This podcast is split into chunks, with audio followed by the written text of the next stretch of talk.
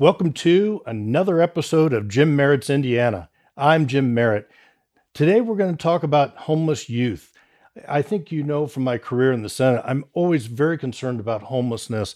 And today I want to be specific. I want to talk about kids that are behind the scenes or, or it's it's an issue, it's a it's a problem in our society. The city of Indianapolis and the of Indiana. It's a problem that we all have to pay an incredible amount of attention to.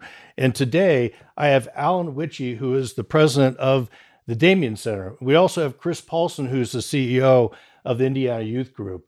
Uh, Alan, give us a little idea of what happens at the Damien Center, and then we can talk a little bit about uh, the continuum care and the federal the federal um, grant that we've gotten. Sure, sure. So we are a comprehensive one-stop shop um, agency. We focus on uh, HIV, uh, people living with HIV, and people at high risk for HIV. So we have medical care, mental health. Uh, we have food services. We have housing services. Um, we have linkage to care that goes out and finds people and brings them in.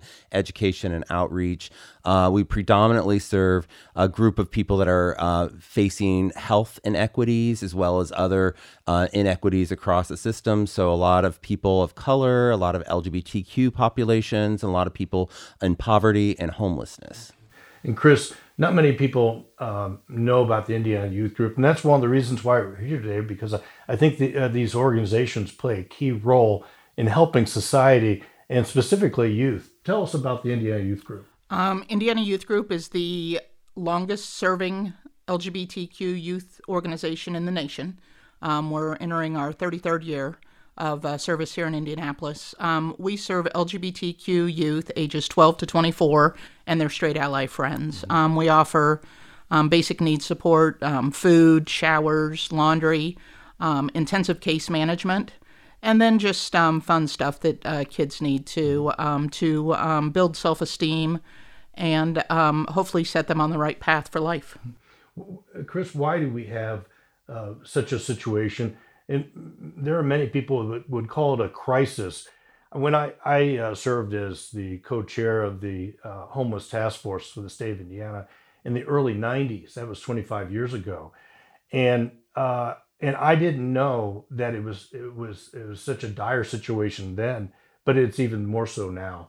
Why do we have this this continually problem and if funding weren't the if funding weren't the, um, uh, really the solution, maybe some rules. What would you do to eradicate or, or uh, reach out and, and make sure that every kid has a home to sleep in? I think um, it's a multifaceted problem. A lot of it is um, homophobia and transphobia in youth. Um, 25% of youth in Indiana are forced out of their homes when they come out to their families. So um, a lot of it is education needed in um, the general society. Um, some youth homelessness is because of generational poverty. We see um, families in poverty can't take care of their older children, so as they become 16 or 17, 18, they leave the home to not burden the family anymore. Um, and then it's um, you know, it's some of our rules and regulations in the state on how we can help these youth. Um, DCS does great work. Um, you know, there's a lot of people there who are really focused on helping youth, but the youth don't want to get involved in the system because it has a bad name. Mm-hmm. So we need to figure out how other organizations are already connected with stigma. Yes. Mm-hmm. Yeah. Um, we want we need to figure out how other organizations who are already connected to those youth can offer services to get those youth off the street mm-hmm. because um, a number of our youth are on the street without any supports at all. And uh, ladies and gentlemen, if, if you talk to the people at IPS, they have a lot of homeless youth that actually they go do. to school there, and they're very transient. They're, mm-hmm. They they move around, and I would imagine that is a, an incredible uh, situation in the schools. Uh, Alan, when you you when you're talking about working in in this system, and and talk a little bit about the 3.1 million dollars that we got from the federal government, the Trump administration, I'll add, and and and how the the continuum of care is working. I know we have a list of of six partners that are or six organizations that are participating in this.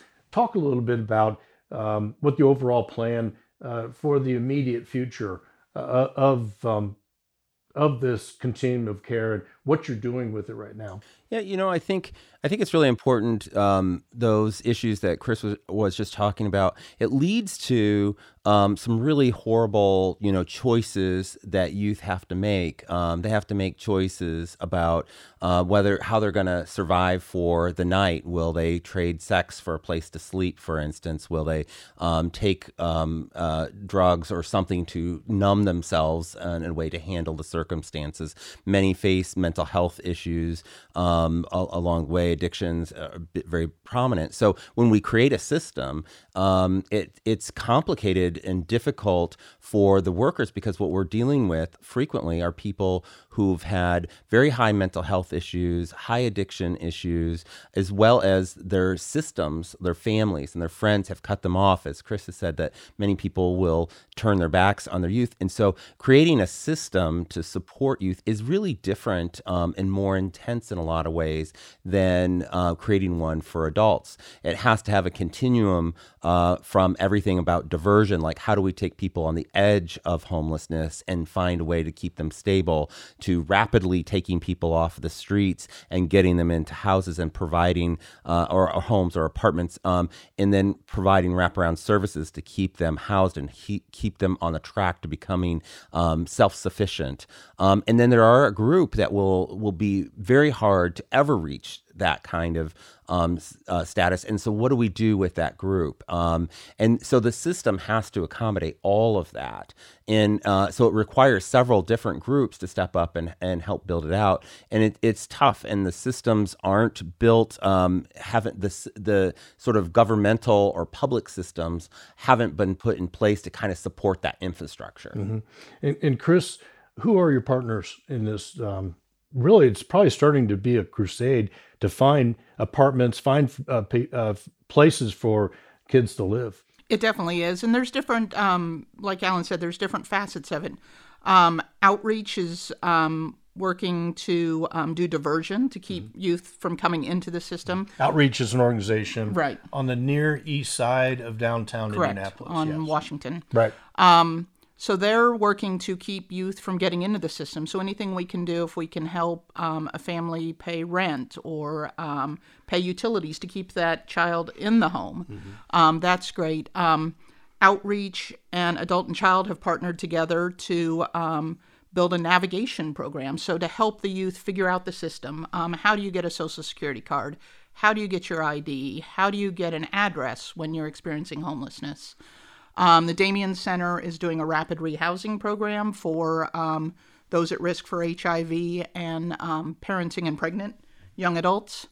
Um, Indiana Youth Group has partnered with HealthNet's Homeless Initiative Project to um, also run a rapid rehousing program where we're focusing on LGBTQ youth.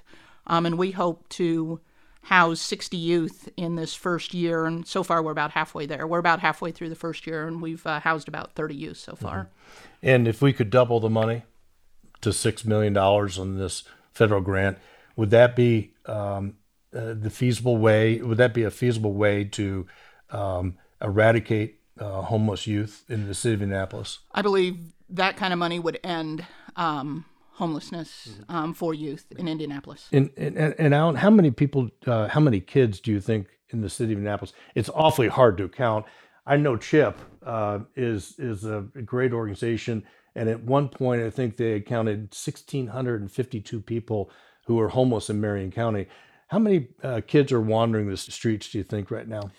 You know, it, find, sort of getting an accurate count is incredibly difficult because the youth are um, very clever at um, you know hiding themselves away, and then these definitions change by uh, federal entity. So, for instance, um, oftentimes youth are far more likely to couch surf, um, staying at somebody's house for a few days in another person's house in another person's house, and that person wouldn't really be considered homeless by HUD national standards, and yet they clearly don't have a home to go to. Um, and so HUD frequently just defines people as living on the streets or in the shelters or in their cars as as as homeless.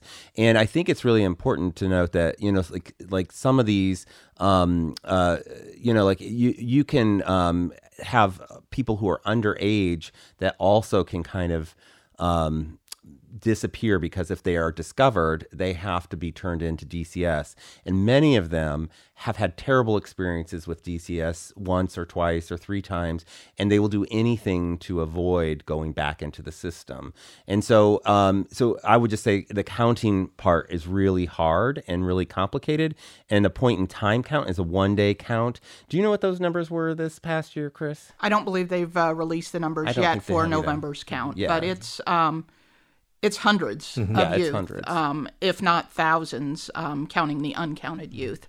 And that's, um, you know, a point that I really think we need to focus on is how do we serve those youth who are doing everything they can to be from being put into the system. Um, those are the youth that are most at risk. You know, human trafficking is a huge problem in Indiana, mm-hmm. and it's a problem that just continues to grow and these youth are at, are at huge, huge risk for trafficking when they're out on the street by themselves. And I, I do want to circle back too to the issue of money because money will help solve things, but keep in mind that a lot of the social issues are still there. If families are still kicking uh, their kids out of the house when they come out of the closet, we will still continually have people coming into homelessness people in poverty who are struggling to pay the bills and they can't literally cannot afford to have their child in the house and the child leaves or the child is asked to leave because they can't afford it. If we don't deal with poverty and uh, systemic uh, issues that keep people into poverty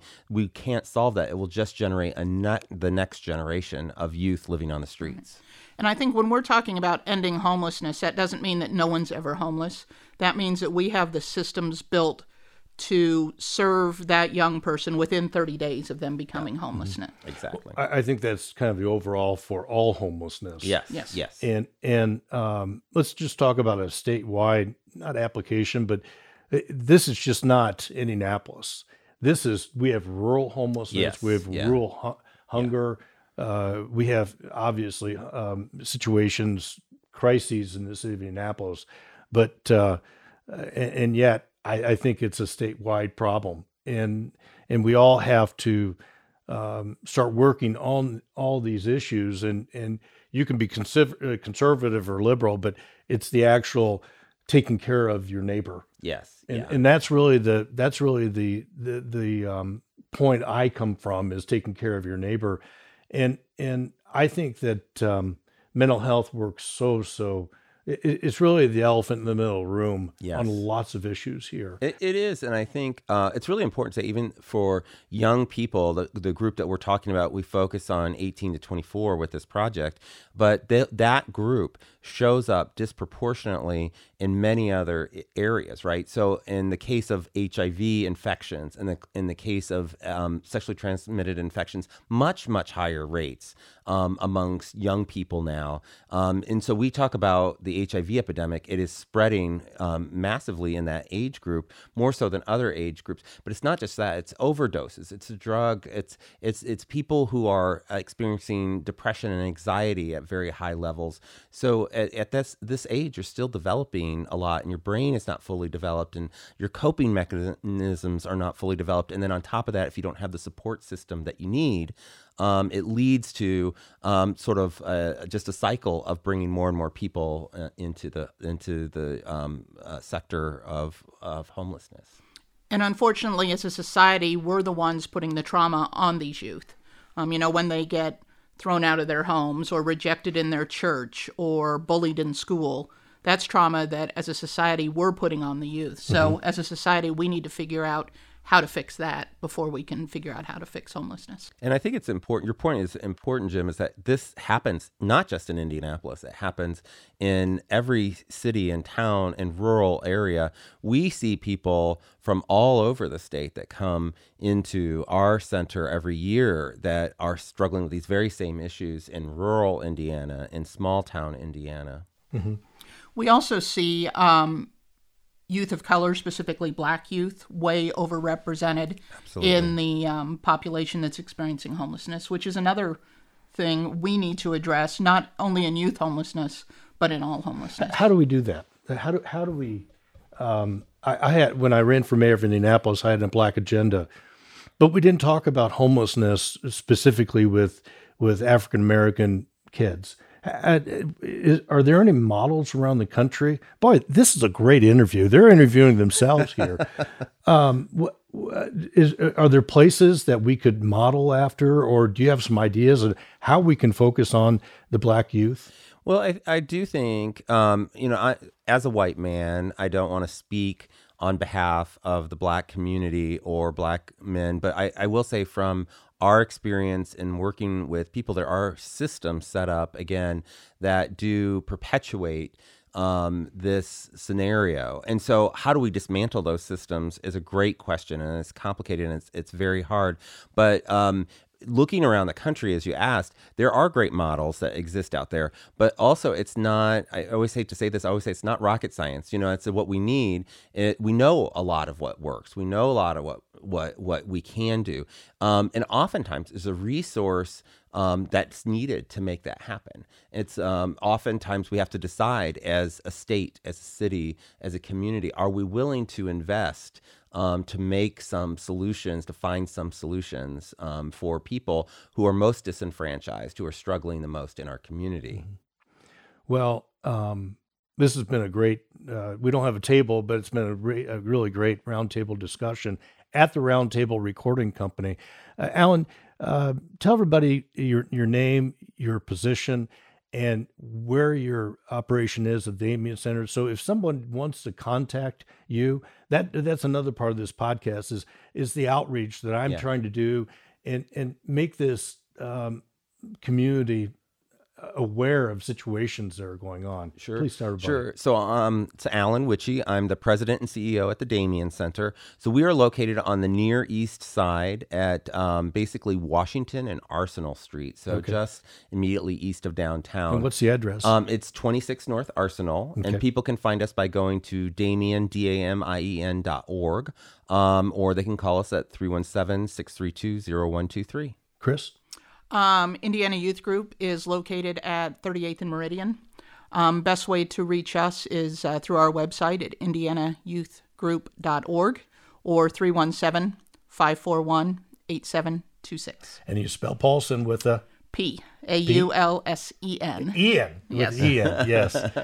well, ladies and gentlemen, I this is uh, I I so enjoy these podcasts because I learn something and uh, obviously, we need outreach to individuals, young and old, and, and homelessness is a problem in this country. And it's not just sweeping them off the street. Uh, there's a life there. There's somebody, there's a character there, somebody that we need to reach out, understand what is wrong in their life, what is right in their life, and and uh, and offer the services to help them uh, become a productive human being in the city and the state of Indiana. Uh, uh, thank you very much for appearing with me. And uh, uh, thank you again. We will have another episode uh, very soon. Carl Ellison is a wonderful man with the Minority Health Coalition. So we'll get into more issues, more things that are going on in the health uh, community. And, and uh, but I, I very much appreciate you watching and listening today. This is Jim Merritt with Jim Merritt's Indiana.